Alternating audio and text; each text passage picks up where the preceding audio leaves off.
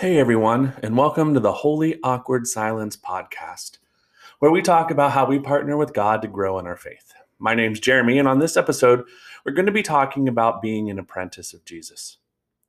Dallas Willard, who's a Christian philosopher and author known for his writings on spiritual formation, wrote The kingdom of God is the realm of God's action, his resurrection life, and his mission. We are invited to be his followers and learn from him as he is active in us and around us. We are called to enter into eternal life that begins the moment we enter the kingdom through Christ to be conformed to his image. We are his apprentices. Apprenticeship is a concept that I think many of us have lost touch with in modern times was a lot more familiar to folks when it was more commonplace for a tradesman or craftsman who would be considered a master at the craft. Uh, they would take on an apprentice and teach them how to master the craft. An apprentice would commit themselves to watch, to listen, and to learn from their master and would put it into practice or would put into practice all that they had learned they would learn and then they would eventually strike out on their own and perhaps take on an apprentice of their own when they were ready. When Jesus was getting started in his ministry, he invited the disciples to follow him. In fact, we get several places where Jesus simply says, Follow me. And folks like Peter and Andrew, James and John followed him. They followed him around for three years. They watched him teach, they watched him do ministry. They asked him questions when they didn't understand what he was doing. They went where he went. They slept where he slept. They followed Jesus wherever he led. And at times, Jesus also sent them out to do ministry of their own. He gave them opportunities to see how the Master did ministry, and then gave them the opportunities to do ministry themselves. Jesus served as the master craftsman, and the disciples were his apprentices, soaking in everything that was going on, even when they didn't always know why. Sometimes they were great at their job, other times they were less than stellar. They frequently misunderstood what Jesus was up to, and they certainly didn't understand everything he was taught or everything he was teaching them.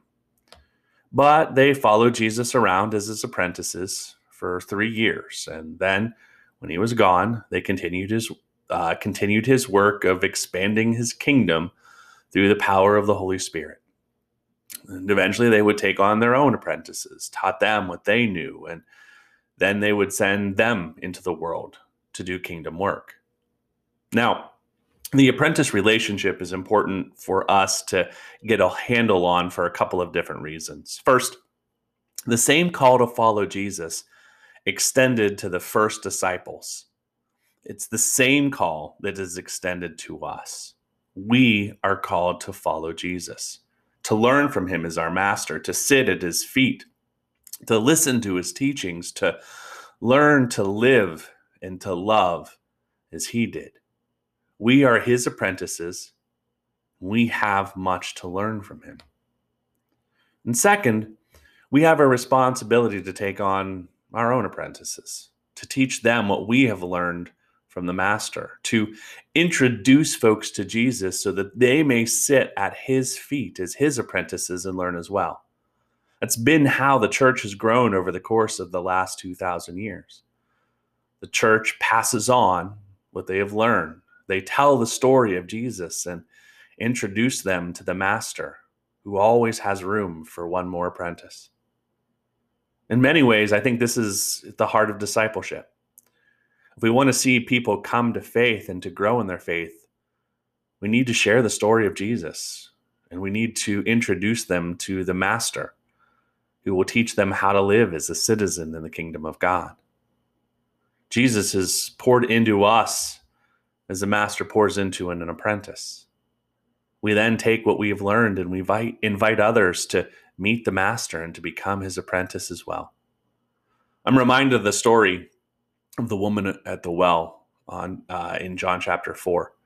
She encounters Jesus and believes him to be the Messiah after a long interaction. And then she goes back into town and she invites others to come and see for themselves, ultimately leading them to, be, uh, to uh, believe in Jesus as well after they meet him.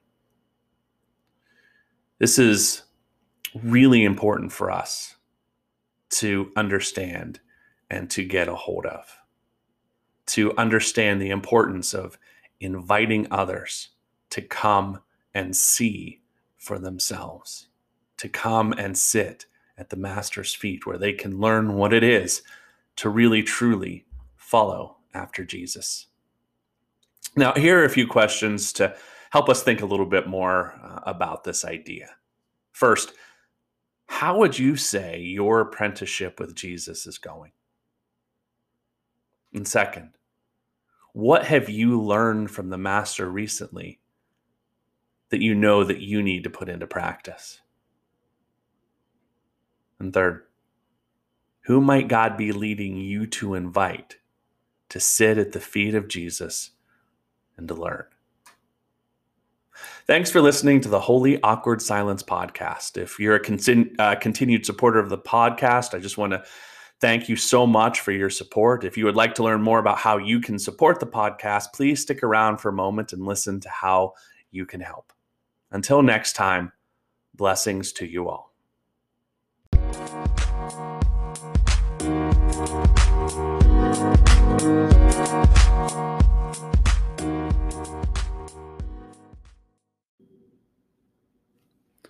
I'd like to send a big thank you to all the listeners of the Holy Awkward Silence podcast. You've all been a tremendous blessing as I've gotten encouraging words from you about the podcast. If you're interested in helping to support the podcast, here are a couple of different ways that you can do that. Number one, you can help support us financially. Your support helps to support the time, energy, and resources needed to make the podcast go. You can give financially by going to anchor.fm backslash holy awkward silence.